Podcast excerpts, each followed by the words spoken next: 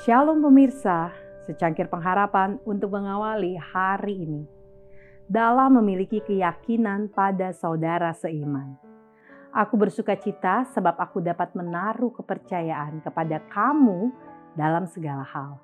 2 Korintus 7 ayat 16. Ketika manusia mau menunjukkan kepercayaan pada sesamanya, mereka akan menjadi lebih dekat untuk memiliki pikiran Kristus Yesus menemukan akses ke pikiran melalui jalan pergaulan mereka yang paling akrab.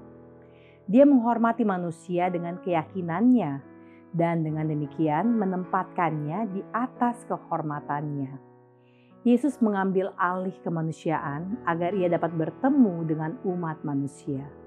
Dia membawa manusia di bawah kuasa kebenaran yang mengubah dengan menemui mereka di mana mereka berada. Dia memperoleh akses ke hati dengan mendapatkan simpati dan kepercayaan, membuat semua merasa bahwa pengenalannya terhadap sifat dan minat mereka lengkap. Testimonies to Ministers halaman 189 dan 190.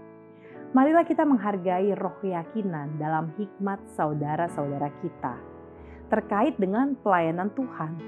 Kita secara individu harus menyadari bahwa kita adalah bagian dari keseluruhan yang besar. Pekerja untuk Kristus harus berjuang untuk kesatuan.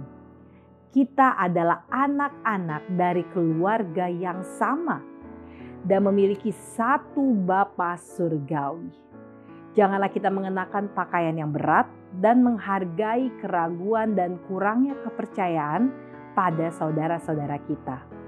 Kita seharusnya tidak menyakiti jiwa kita dengan mengumpulkan onak dan duri, tetapi sebaliknya, kita harus mengumpulkan mawar dan teratai serta diantus dan mengungkapkan keharumannya dalam kata-kata dan tindakan kita.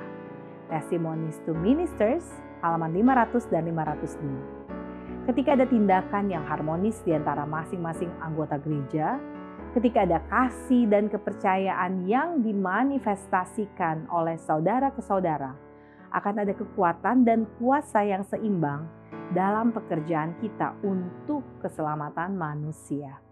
Testimonies to Ministers halaman 188. Saya senang memiliki kepercayaan penuh terhadap kamu. 2 Korintus 7 ayat 16.